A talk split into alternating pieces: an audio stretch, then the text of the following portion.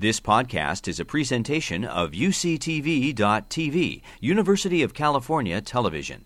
Like what you learn, help others discover UCTV podcasts by leaving a comment or rating in iTunes. Good evening. My name is Harry Helling. I'm the Executive Director of the Birch Aquarium here at Scripps Institution of Oceanography. I'd like to welcome you all to the Jeffrey B. Graham Perspectives on Ocean Science Lecture Series. It is my great pleasure this evening to introduce our speaker, Dr. Greg Rouse. Greg is a professor of marine biology here at Scripps, and he's also the curator of the benthic invertebrate collection, which is currently being showcased right here in our new oddities exhibit. Greg has earned his a bachelor's and his master's at the University of Queensland in Australia, and then obtained a PhD at the University of Sydney. Following his postdoctoral research at the Smithsonian Institution National Museum of Natural History, Rouse returned to Australia, where he was a research fellow at the University of Sydney before joining the South Australian Museum as a research scientist. He then joined the faculty here in 2006. Greg uses morphological and DNA sequencing to assess relationships among animals and shed light on evolutionary patterns. He has been on numerous oceanographic expeditions investigating animals that live in some of the most remote deep sea areas, including whale falls and hydrothermal vents and methane seeps. Greg's a true leader in the field. In addition to an extensive and extremely well cited publication record, he has personally discovered and named more than 100 new species of animals, 25 in just this last year. We are delighted to have Greg here this evening to fill us in on some of his latest discoveries. Please join me in welcoming Greg for this talk entitled Deep Discoveries in the 2000s Bone Eaters, Green Bombers, Ruby Sea Dragons, and more. Please welcome Greg Rouse.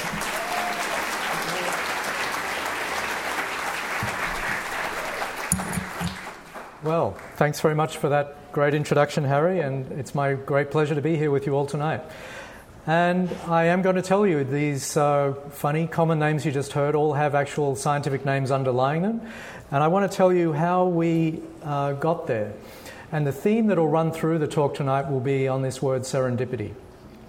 And if you haven't heard it before, it's uh, a word that goes back to 1754 when uh, Horace Walpole was writing a letter to a friend, and he was discussing uh, a story that he'd been reading about some princes from Ceylon, and which at that time was called Serend. And he, these princes kept on finding things uh, accidentally that turned out to be very useful, and so he coined this term serendipity. And then, about 100 years later, Louis Pasteur wrote that uh, serendipity really then is not just the lucky accident of finding something, but also to have a prepared mind. And so I'm going to tell you some stories about creatures tonight that serendipity plays a part. There will definitely be some real serendipity where I kind of knew what was going to go on, but I'll also tell you some where I failed miserably, and it wasn't for years until I finally did figure out the proper story and, and serendipity really did happen. So, in my lab, what we do, as Harry said, is talk about biodiversity and the discovery of biodiversity. And the most interesting thing that I've done in some ways to date was these amazing creatures that are called bone eating worms. So I'll tell you about the discovery of those. I'll then talk about uh, another crazy animal called Xenoturbella, which otherwise is known as the purple socks, and for reasons that will become clear. Uh, and then I'll move on to these extraordinary creatures called the green bombers, which are pelagic worms, and these live in uh, the biggest environment on Earth, which is the deep pelagic ecosystem of the world. And then I'm going to wrap up with uh, a fairly recent discovery, the most recent of them, uh, concerning the ruby sea dragon. And we do a lot of work in my lab on sea dragons that you can see in just the room behind me. Uh, but you won't see a ruby sea dragon alive because it came from slightly deeper water. And I'll tell you about how we found that, which was really a truly a serendipitous discovery. Okay, so bone worms. What you see here is a finger bone, a phalange of a, a grey whale, and you can see those red flowers covering it. And those creatures are actually worms related to earthworms that are eating the bone. And how did that happen and how, did, how was that discovered? Well, it goes back to 2002, and here are uh, good friends and colleagues of mine, uh, Bob Vrijenhoek and Shana Goffredi, and they were out with uh, this robot here, a remote operated vehicle called Tiburon. And they were off the uh, coast of Moss Landing here. This is Monterey, this is Santa Cruz. And Monterey Bay Aquarium and Research Institute is set up in this particular place because that canyon there goes down to about 4,000 meters very quickly, and with this ship, they can go out there and explore it literally in a matter of a few hours. And on this particular day, they were out looking for what's called a cold seep. And they were looking for this, a clam bed, and these are clams that are about this big that are using methane and sulfide as their energy source. They're not filter feeding. And these are commonly found in many regions around the world, and Bob's one of the world's foremost experts on that. However, they didn't find clams that day. What they found instead was a dead whale. And that whale was about 30 feet long. You can see it lying there on the bottom. There's its skull, there's its backbone. Um, but the bizarre thing was, it was covered with this flower like red carpet all over the bones. They collected some of those bones, and uh, at that time I was still working in South Australia, and they sent some of them to me. So here you can see the bone, and there were these red things coming out of it. They were in order of this long, so they were quite large creatures, and no one had ever seen anything like it before. Uh, I then got invited out on a cruise with Bob, and we um, dissected some out of the bone. And when we actually dug into the bone, what we could find was these red roots, uh, green roots rather, ramifying through the bone and the trunk that you could see in the crown would retract into this long tube that they had, and they could contract a long way in. Uh, so I then did some work on the anatomy, and we did a lot of DNA sequencing on these things, but they were very heavily uh, vascularized. They had a great circulatory system. They, the red color that they have was from blood. They have hemoglobin, much like, like the hemoglobin that we have, but they also didn't have a mouth or a gut. There was nothing in there uh, just a lot of muscles. All of these worms were females. That whole area that was inside the bone, apart from those root like structures, was an ovary. They were all females, and when we looked inside those roots, what we found was they were full of bacteria.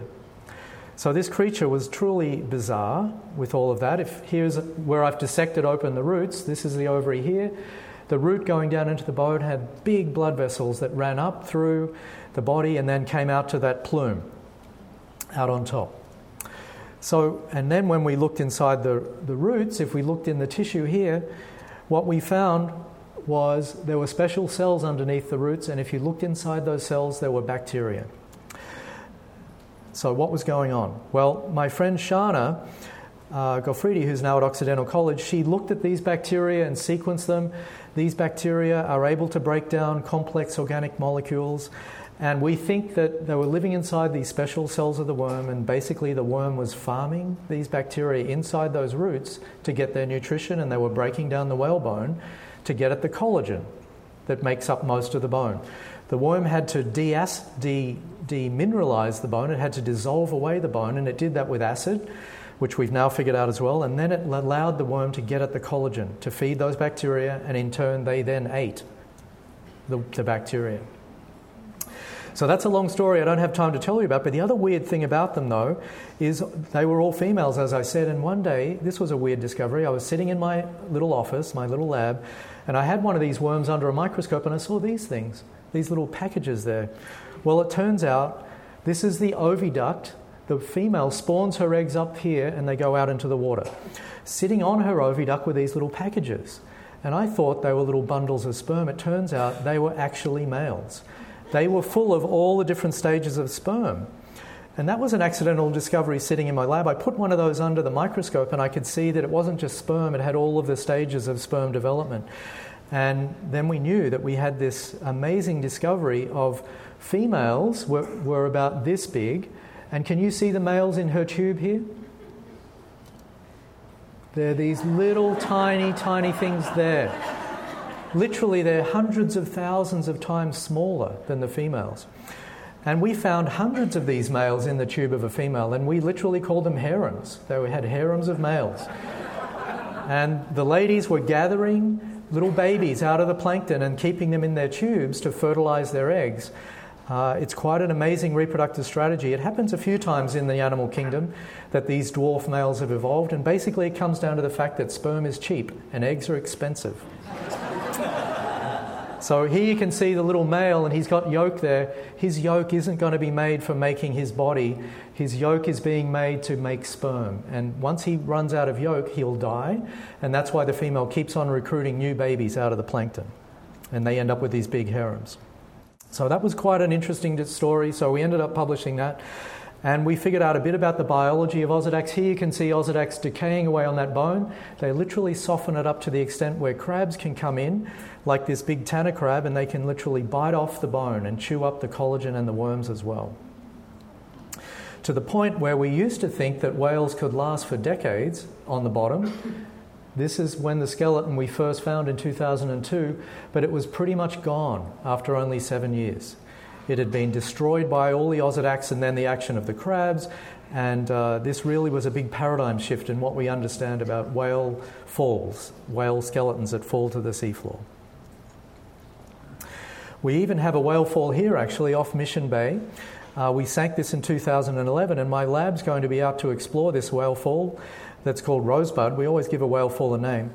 Uh, this one, unfortunately, this whale was struck by a ship back in 2011. It was a big pregnant female fin whale, 23 metres long. It's the biggest whale that's ever been sunk. It took seven tons of metal to sink her. And she's lying on the seafloor today. This is a massive bacterial mat. She's covered with uh, bacteria and all sorts of other amazing creatures. And we're looking forward to going back out there in, in uh, October to see what's happened to that whale fall and collect more Osedax, I hope. Okay, what do we know about Osedax? I've briefly introduced you to them. What are they? Well, their closest relatives actually are these creatures, which you might have seen before in documentaries. These are giant hydrothermal vent tube worms that also live off symbiotic bacteria living in their bodies. So these can reach up to two meters in height. They are full of symbiotic bacteria and they're breaking down hydrogen sulfide. And in the evolutionary tree, they're this branch here, and Osedax is sitting here in green and they're all, this whole group here relies on bacteria for their nutrition. They have no guts, no mouths. Uh, so, Osedax, in a sense, really was bizarre and unique, but in the end, it wasn't that unique. It still fitted into an evolutionary picture of other relatives that also rely on symbiotic bacteria. Uh, we have found many of these now. There are lots and lots of species out there. And just this year, Harry alluded to the fact that I published a bunch of new species this year. Uh, here's some pictures of the different kinds that we found. And you can see they have different kinds of bodies, different colors. All of these are actually differentiated on DNA data as well. Uh, and we had accumulated these over the years, uh, and uh, including this very strange one that is these funny pigtails coming out of the sediment. This one is actually going after bone fragments that are buried down in the sediment. So Osedax just doesn't go for the carcass, it's even evolved ones that'll go after chips of bone. That after the carcass has begun to break up, there'll be pieces of bone down in the bottom of the mud. This one really was a weirdo. Uh, so we just described these. Um, if any of you know some research, there is a quote about the um, that uh, Haldane, a geneticist, was asked by a preacher, uh, uh, what did he infer from the nature of God from his creation? And uh, Haldane was thinking about the millions and millions of beetle species are out there, and he thought that he, quipped to the preacher that God must have an inordinate fondness for beetles. Uh, so I titled this paper, though, An Inordinate Fondness for Osedax, because there were 14 new species uh, just from Monterey Bay alone, and we're up to 18 new species now. And uh, we often, all of these highlighted ones here in, in bold are the new species in that paper. Mostly we named them after our colleagues who were pilots on the submersible or other workers on, on this, but we also like to have a bit of fun with our names. So uh, this one reminded us of Jabba the Hutt. So it's called Osedax Jabba. And as I show you, we're up to 33 species today. Um, just doesn't go after whale bones. Uh, we've put down turkey bones, cow bones, chicken bones, uh, turtle bones, and I even put down fish bones. And so this is swordfish bones, and you can see Osedax very happily uh, chomping away on those bones. And uh, that was partly because whales evolved about 50 million years ago. So we were interested if Osedax had evolved to consume whale bones or whether it was an older group. So that's why we put down fish bones to see if they could exploit fish, because fish have been around a lot longer than whales. And then some other paleontologists got involved and they looked at these uh, plesiosaur bones and mosasaur bones, and they found actually using micro CT X rays that there were holes in these bones of these uh, plesiosaurs that actually were just the same as the burrows of today's contemporary Osedax. So they were actually able to date um, all the way back to 125 million years, well before the origin of whales. I've got one last little Osedax story to tell you about, and this is another serendipitous discovery where this is a little seal that had been lying on the seafloor at Monterey Bay, and a colleague of mine picked them up and shipped them down to me here. And we were able to keep Osedax alive in our aquarium system down at Scripps. And I was looking at this particular one on that little piece of rib bone that was picked up, and I saw that it was extending out over the bone and that it had this weird white patch up in its crown where there shouldn't be anything like that. Uh, and when I looked at that specimen under the microscope, it turned out that was a male. Now, that was strange because all of the males we'd found to that point were dwarfs. Uh, this was a male that could eat bone. And this actually turned out not to be a primitive kind of Osedax, this was a reversal. This was an Osedax that had evolved from a dwarf male ancestors, and it was quite an extraordinary discovery. It had bacteria just like the females, uh, and we had a lot of fun describing that reversal in dwarf males. It's the only case that's known today among all of the animals where the ancestor was a dwarf male, but they switched to having sexes that were similar sizes again. Okay, so that's my quick story about Osedax, and now I'm going to talk about purple socks. Uh, this is a 13 year story. Uh, that ended up discovering four new species of these amazing looking creatures that you can see there. Uh, and there's a, um, a, story here that goes back to the 1940s in Sweden. And uh, a scientist called um, Westblad named this species Bocki in 1949. It looked like this, it's about two inches long, uh, and it had no brain. It had no gut. It had, a, it had a, a sac inside its body, like a sea anemone or a coral. It had no kidneys. It had no brain, no real gonad. It was a very, very simple creature. And he called it Xenoturbella. Xeno means foreign or strange, and turbella is a reference to flatworms. So he basically thought of it as the strange flatworm. But it didn't have a lot of features of flatworms, which have kidneys, which have complex brains, which have, um, they're hermaphrodites, they have sperm exchange, all sorts of crazy things.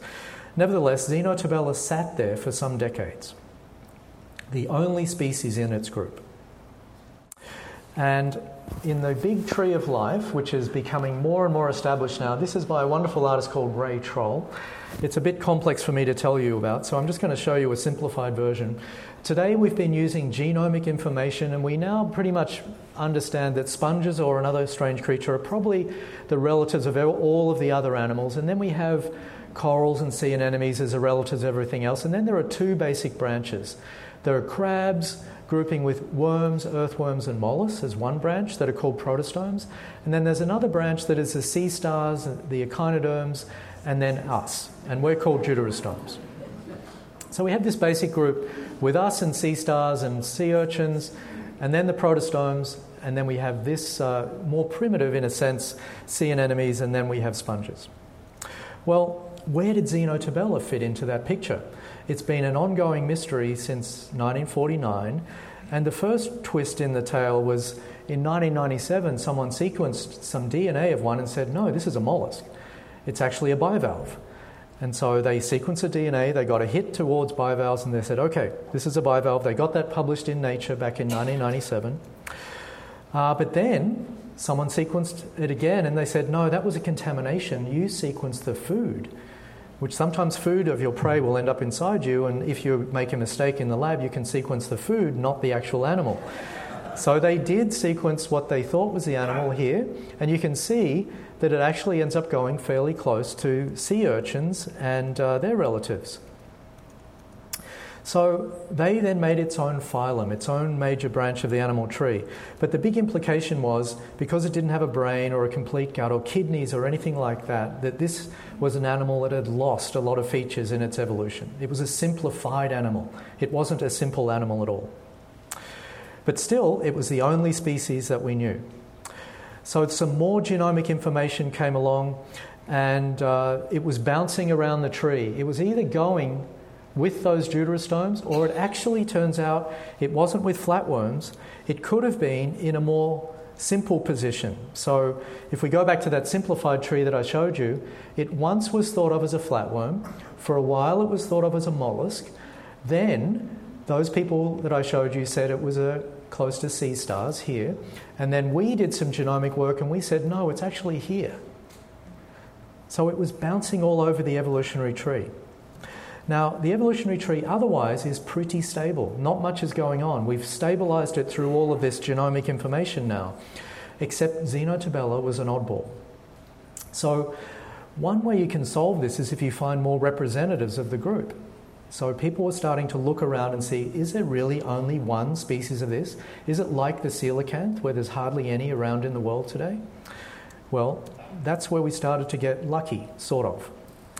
So I'd been working with those people up at Monterey Bay for a long time, and uh, there we are back at that cold seep in 2003. Now, remember I told you that Xenoturbella eats mollusks? Well, here is a video from 2003. Here is the control room where you can hear us making fools of ourselves. There's Xenoturbella. We don't know what that is. No clue. We thought it was a strange sea cucumber, and that's it. Here you can see it being collected. Uh, it looks like literally a pair of socks that have been thrown on the ground. They're so fragile. And for the next decade, as we hunted for these, I'll, I'll turn myself down. As we hunted for these, the pilots of the ROVs thereafter referred to them as the purple socks. So that's where the name came from.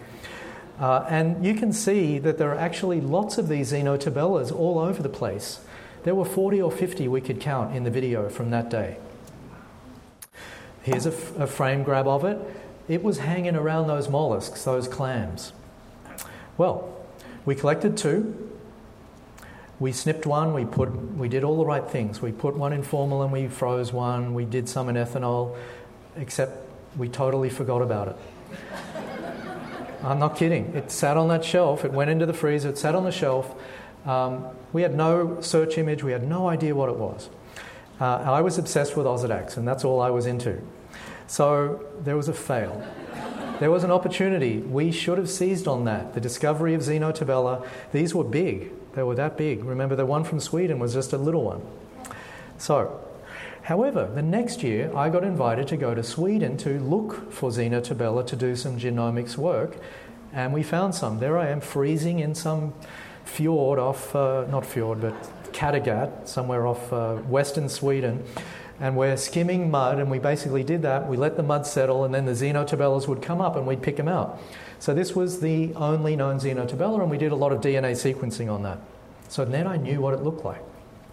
So, cut forward three years, 2007, we're back in Monterey at a whale fall. I still don't remember that cruise from four years before, right? Completely forgotten about it. Here is a Xenoturbella. Now I can recognize it. So we actually collected that creature, we got one, and uh, here you can see how one way that we collect animals is we use push cores.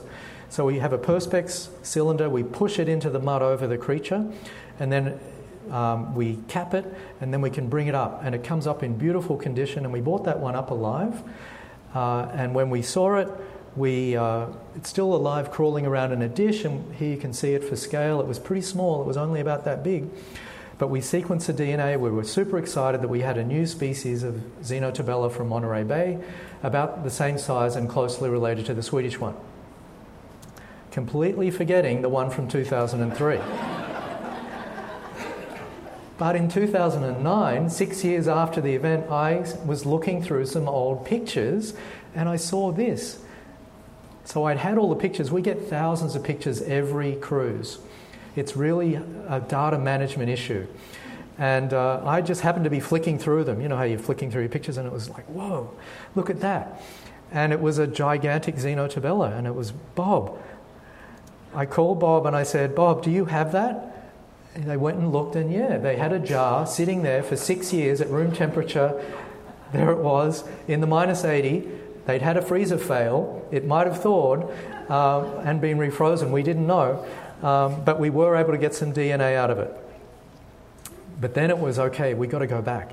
So we went back in 2000 again, twice in 2010 and again in 2011. No luck. We didn't find it.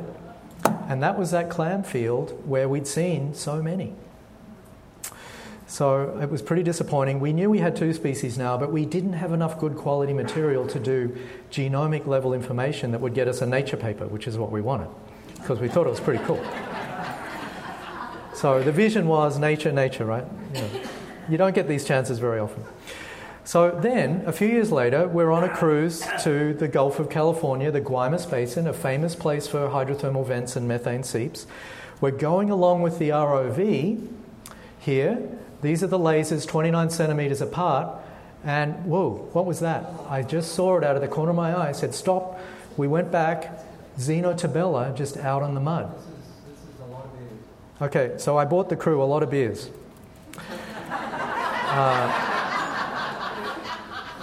Because we'd been looking and looking and looking for that thing. It turns out there's one there, 29 centimeters uh, across, so that was about that big. When we sequenced that one, it was the same as the one in Monterey Bay.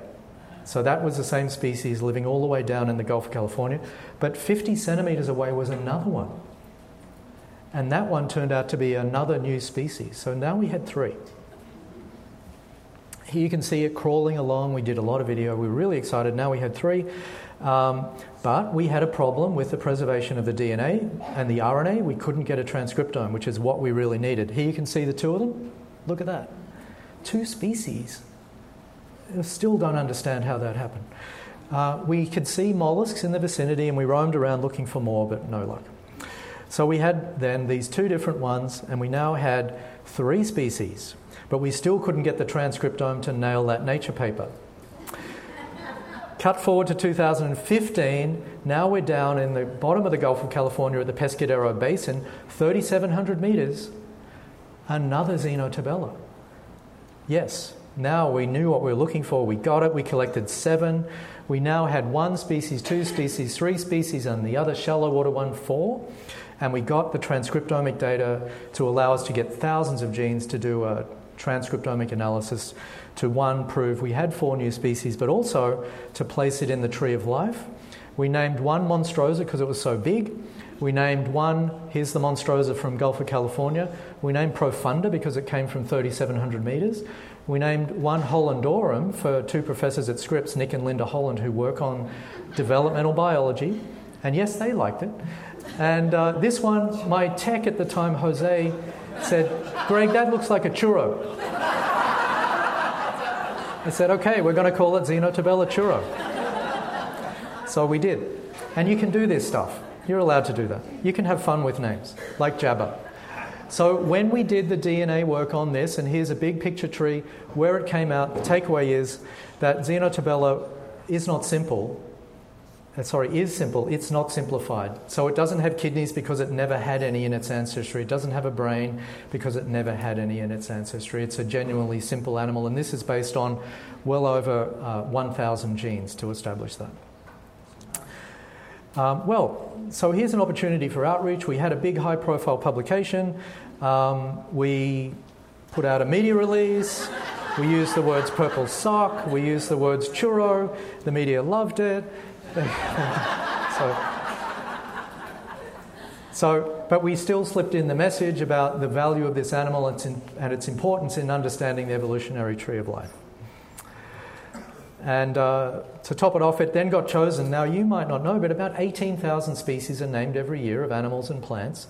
Uh, and there's a group in, uh, in New York who name the top 10 new species each year to highlight biodiversity discovery. And churro not any of the others. Churro, of course, was the one that they chose to be one of the top 10 for, for 2016. Okay, so that's my Xenoturbella story. Now, switching now to the deep pelagic oceans. So, this is the largest realm of the world, but it's also the most difficult to sample. It, the biomass and the diversity here, the diversity is high, but the biomass is low. And many of the creatures that live in this area are gelatinous and very, very fragile. So, the real way to catch these creatures this is a video taken by a, a, remote operated vehicle, an ROV, operating at an oil platform. And they picked up this amazing video, but they didn't collect the animal. People knew it was out there, but no one had collected one.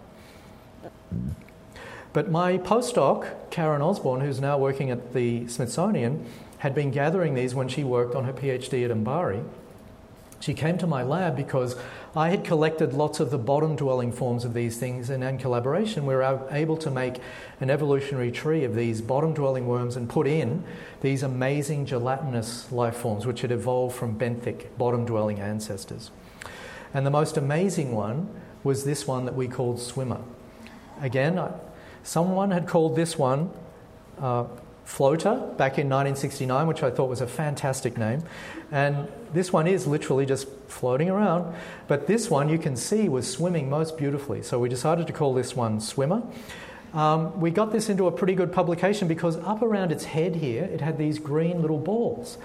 And when they are disturbed, they fly off and they glow green and uh, they don't glow until they're cast off. And it's we think them, we don't know. We've never really seen this in action, but we think it's a distraction, much like dropping a, a gecko's tail or a lizard tail. So we ended up describing that and finding lots of different forms of these uh, during the time that Karen was with me. Uh, and we ended up with seven new species of this particular group. Some of them had bombs, some of them didn't have bombs. Uh, and that one also was chosen as one of the top 10 species back in 2010. But my favorite one is actually is one that's called squidworm. This one didn't have bombs. It had elaborate eight pairs of eight gills, four pairs of gills here, with these funny tentacles coming off the front that are used for feeding. And the geologists who discovered this thing called it squidworm because it had ten appendages and reminded them of a squid, but had the body of a worm. And here you're going to see video of how these actual creatures are caught with a submarine. And you often need a special chamber or a special funnel to grab it. Um, and things don't always go to plan. Um, the name here, Toothy, means squid, and Drillus means worm. So we took their nickname and we uh, used Greek actually to, lat- to make the formal scientific name, Teuthidodrilus samae, which means squid worm, from off the coast of the Philippines. Here they're about to catch it. No. No, it got away. Uh, and they're not that common. Here's another one they're trying to catch with a different method. I think it survived. Uh, and now, finally, this one here, photographed alive, is going into the funnel here to be finally studied. And that one now sits here at our Scripps collection, Teuthidodrilus samae. So, these, this deep pelagic is actually a great area of discovery and a, and a lot of ongoing work. And I, I just up at this mon- meeting in Monterey, there's a lot more work going on now that there are a lot more submarines working and exploring in the, in the abyssal oceans.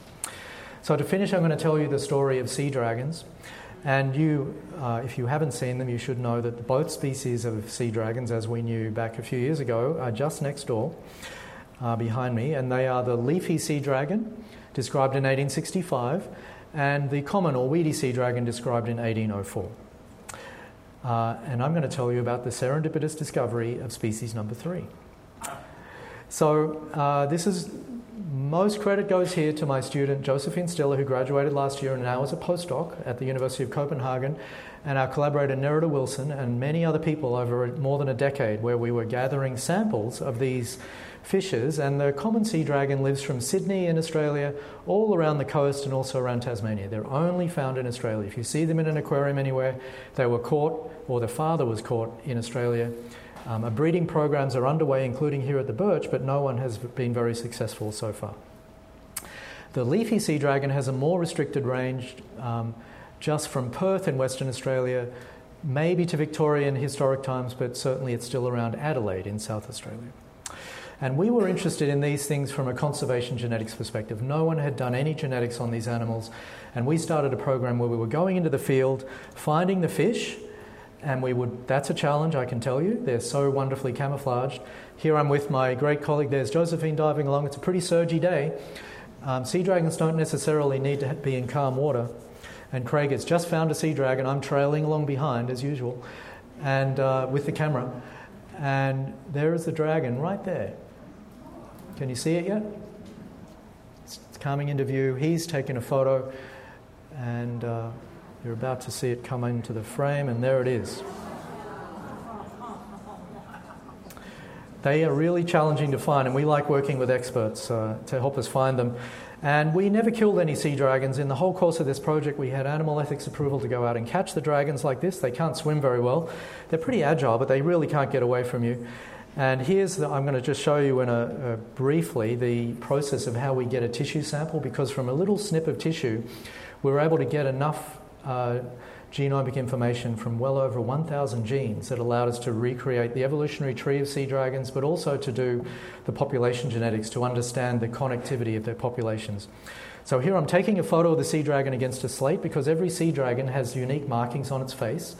And we're actually going to set up a website now that citizen scientists will be able to send up their photos, and we're hoping to use machine learning to identify sea dragons through time. Uh, and all of our archive photos will go online as well for this. And there are still some sea dragons we collected that are still around and swimming at various sites in Australia. What I have to do now, though, is get out my scissors and forceps and uh, you hold still, and I'm going to snip off just a little piece of tissue there. There's no bone, uh, and the fish is being snipped. And I've taken basically about half a fingernails off, and I'm going to put that into a Ziploc bag. We'll take a photo of the sea dragon. It's made a sharp uh, cut there, so anyone seeing it in the future will know that sea dragon was cut because sometimes we dive in an area for a few days. We don't want to sample a sea dragon twice. And so the sea dragon, going, What has, has happened to me? is uh, she's happily swimming away, minus a little bit. Um, but we routinely saw them day after day, and they, they really seem to know, show no ill effects. Okay, so we took all that information and uh, there's the snipping, and we put them in a little bag, and then we put it into alcohol, and from that we would then sequence DNA.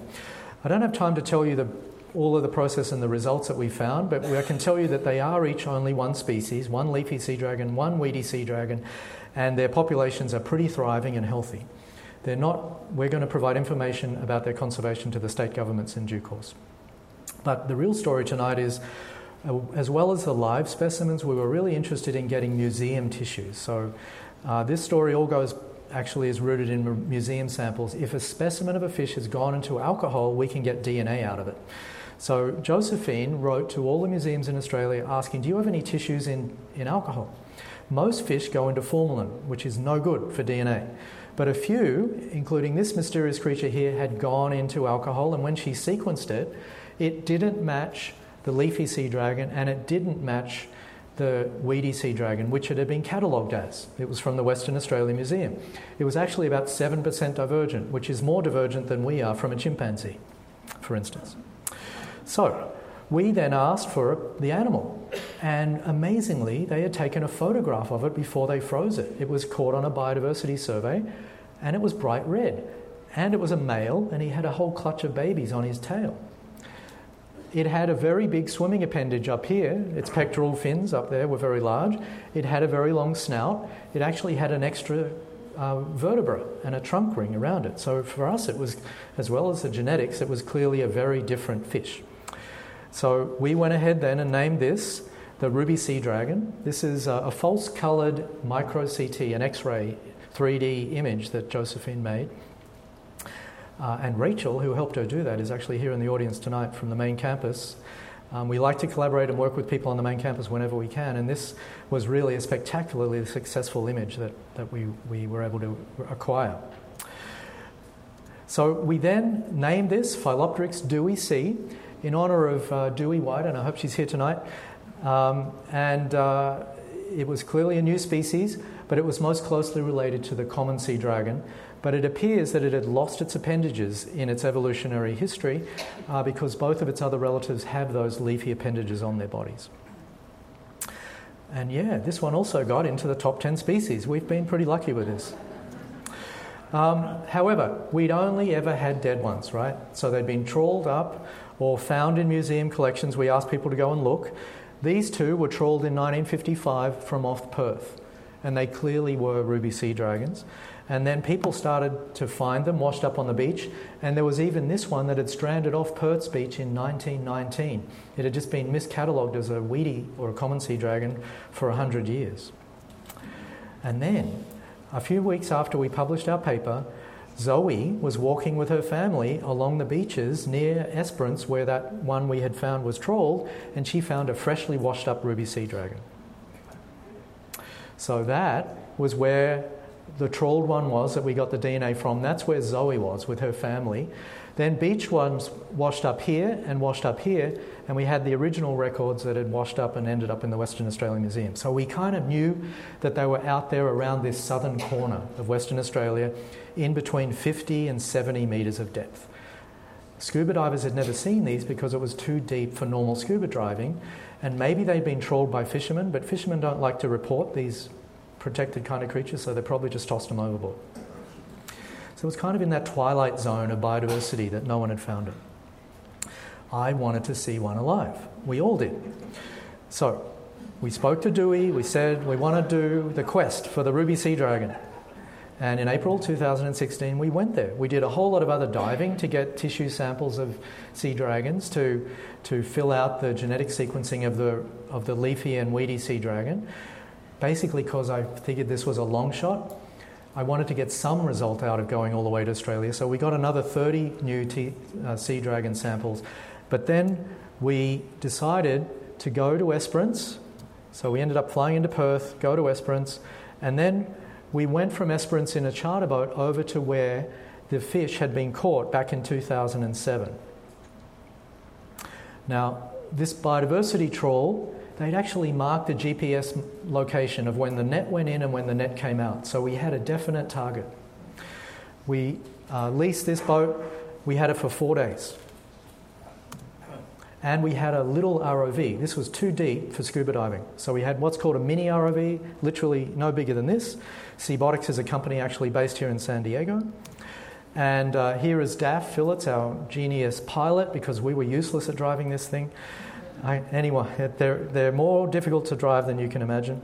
However, we had bad weather. So we left on April the 4th, we had waves for two days, and all I could do was photograph albatross and petrels and, and uh, not be sick. And other people were sick. And uh, it was kind of frustrating. Uh, we went out to the site. We did put the ROV down. We put a whole lot of lead on it. We put it down to the bottom. All we saw was sand. But on April the 7th, we got lucky. It had calmed down to about a one metre swell, and here you can see Daff piloting. So we were super lucky to find it, but we had the information to go to the right place. And we got lucky with the weather because it could easily have blown out and we never would have found it. Um, and there is extensive video online that you're free to look at it. And both of the papers describing the ruby sea dragon and the discovery of it alive are online, and you can download those papers and read them for free if you're interested. So, in conclusion, I want to thank our Sea Dragon team, uh, Josephine, uh, Nerida, the whole team at Sea who helped us. It was really a fantastic day. We bought a terrible red wine, uh, sparkling, but we also bought a decent sparkling champagne, and we had a good, good time uh, after all of the cruise. And of course, thanks to Dewey White and her family foundation.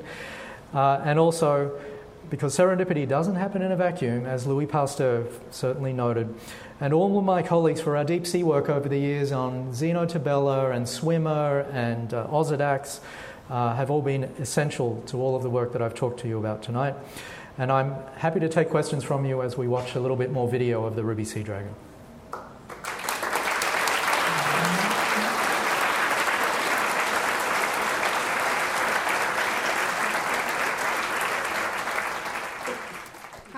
Jones. Uh, are the problems with climate change making it harder to find new species? Uh, no. Right now, our trouble is to get good baselines to understand the changes that are going to happen in the distributions of species and in biodiversity as change continues to happen. So, we've been trying to do that. We'll go and explore a region, and we've done this in Antarctica where the oceans are warming the fastest anywhere in the world to get a baseline of biodiversity distributions that people will then be able to see probably the unfortunate changes that will happen as time goes on. And as a result of that, we end up finding new species because we really probably have only named a fraction of a percent of the biodiversity that is in the oceans. And when I say that 18,000 species are named every year, it sounds like a lot. But at the rate of the estimates of the undiscovered biodiversity that are out there, we still have centuries of work to do to find what's out there. But do we have centuries of time in order to find that biodiversity? What is the quality of super coolness that um, qualifies a species for species of the year? Yes, uh, thanks, Bob. That's an interesting question. Um, I think we've managed to crack it with worms by having catchy names. So, honestly, I was hoping Jabber would get in there this year. Maybe he will. Um, but having something called Swimmer or the Churro, I mean, it was they were extraordinary biodiversity discoveries, and that probably helped. Um, but if you look at the list, and I recommend you go and look it up, you'll see that there's. Uh, a range of different things. Usually, there's some extraordinary fossils that are there. There's usually some strange insects, since most of the animal biodiversity is insects. Uh, and they always pick out, they try and cover the bases in terms of marine biodiversity just to give a flavour of what's out there. So it's an eclectic mix uh, by an ever changing committee of people. And we've just gotten lucky over the years with our three. Are there predators that prey on ruby sea dragons? Oh, well, uh, the, the video you're seeing now is all we know about ruby sea dragons. We did have one washed up where it's, uh, it had been definitely partly eaten, but we don't know whether that was post mortem or it was actually a predation event that killed it. Um, I'm hoping people will now go back and document more about the ecology of the ruby sea dragon while we work to try and make sure that it's protected by the Western Australian government. Um, I don't doubt that maybe one day it will end up on display in aquariums, but I certainly hope we find a lot more out about its biology before that happens. I'm curious about the the bone-eating worms. Uh, worms aren't terribly mobile. How, when they eat the bone, how do they find the new the next bone, or how how what's their method of mobility? Yes, so that's a a story I couldn't really explain is that once they're on the bone, that's where they live for their whole lives. But the females uh, spawn out little babies, and a female can make 350 eggs a day. And so they get cast off into the water, they swim around in the plankton. Most of them, they're not going to find bone. Uh, they'll die before they run out of their yolk, but a few do. And we've been amazed at how quickly these Osedax worms will find and colonize bone. We've done time lapse photography, and they'll be on the bone and covering the bone in a matter of six weeks, and they grow very quickly. And when, when we do the genetic diversity of what we find on those bones, they represent a massive population. So we think basically there are thousands and thousands of these, millions of these little baby worms floating in the plankton at any one time just waiting for a whale carcass to fall down, and fish bones, seals, who knows, maybe even people. Um, Shana Goffredi and I, in one of our quiet moments, thought that it would be nice for us to be buried at sea and to let Osedax have its way with us, given, given all the time we've devoted to uh, studying it. We have one more over here. When you were speaking about the bony worms, you mentioned that they had a well developed circulatory system. And I wonder if blood actually circulates and what helps it to circulate. Uh, so, worms don't have a heart the way that we do, but they do have some muscular uh, blood vessels. So, the, the Osedax have a big trunk uh, that goes up to that feathery plume, and in that are two big blood vessels, and they are surrounded by muscle and they can pump blood out from the dorsal blood vessel into that big plume, and that's where it gets oxygenated. And then the oxygen comes, oxygenated hemoglobin comes back down the ventral vessel and then spreads out through the roots because the bacteria uh, are, are um, aerobic bacteria. So they definitely needed to be provided with oxygen by the worm, and the worm itself needs oxygen. So, but the, the amount of blood they have is truly astonishing. And they're living in a very anoxic environment, though, in the bone. So they've got to keep all of that tissue alive. And we think they're metabolically very efficient, and they're, because they're growing so fast that there's a high energy demand, uh, hence that massive circulatory system. They don't have blood cells though, it's free hemoglobin floating in that liquid. Um, right here. Is the hemoglobin related to uh, mammalian hemoglobin in any way, shape, or form? It, it is. Uh, it's, there is a sing, there appears to be a single evolutionary origin of hemoglobin, but it's uh, very different in some ways in its function. Uh, for instance, the Riftia, the hydrothermal vent tube worms that I showed you, their hemoglobin can bind oxygen as well as um, hydrogen sulfide, which in us, the hydrogen sulfide would bind to our hemoglobin and we would suffocate if we were exposed to it to, to a great degree. But in those Riftia worms, they're using the hydrogen sulfide as food that they supply to the bacteria. So their hemoglobin is better than ours in a way, in that they can release both the oxygen and the hydrogen sulfide. And we think Osedax also can tolerate fairly high uh, sulfide levels as well, and that may be also to do their circular, due to their circulation system. So uh, you said that you have collections of uh, species from deep sea, right? And but those, but in deep seas, it's under great pressure. So over here, do you have to pressurize the chamber? Some people do have special chambers to pressurize the animals and bring them up. Uh, we don't. Uh, we find that if they're from a thousand meters or less, we can keep them alive just by keeping them cool. And we've kept them alive for some months in my lab. We try and lower the oxygen level because they're often used to a bit lower oxygen. But usually, if they're from deeper than a thousand meters, they always die. But there's great challenges with using these pressure vehicles or vessels to put the animals in, and people have done physiology on them. Uh, but our goal has normally been to get them up, keep them alive if we can. If they don't, usually they'll be still alive to a degree where we can process them for the genetics, uh, but we end up not being able to do physiology on the animals. So there, there, there are definitely physiological changes that happen under great pressure, that when it's released, they'll die quite quickly. We have one here and one back there. Thank you. How many new species do you think you can find by the end of this year? Whoa. well, um, where we find them faster than we can name them, much faster.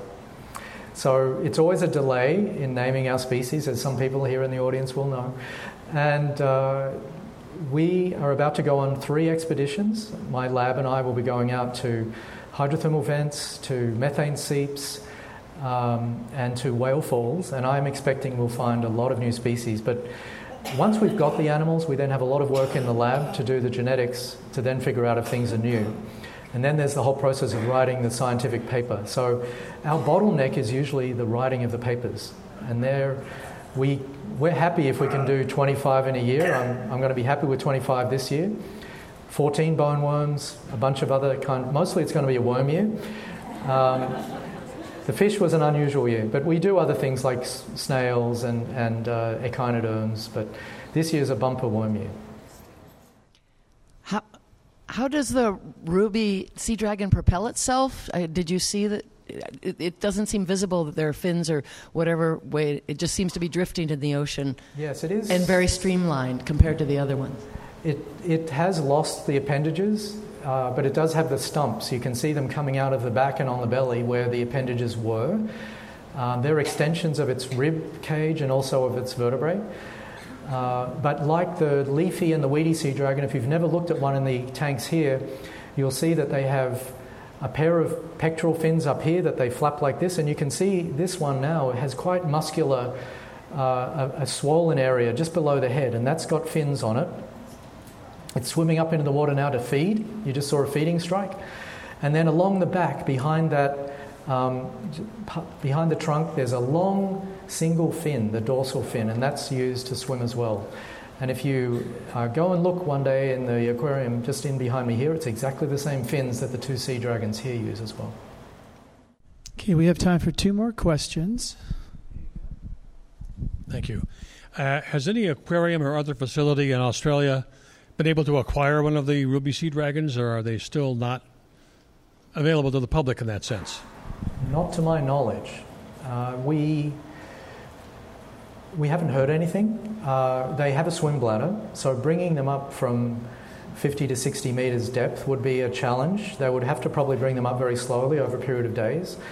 Um, it's also a pretty sharky area um, as in white sharks, and I wouldn't want to be diving there with extensive bottom times and decompression times. Nevertheless, I'm sure some people will do it.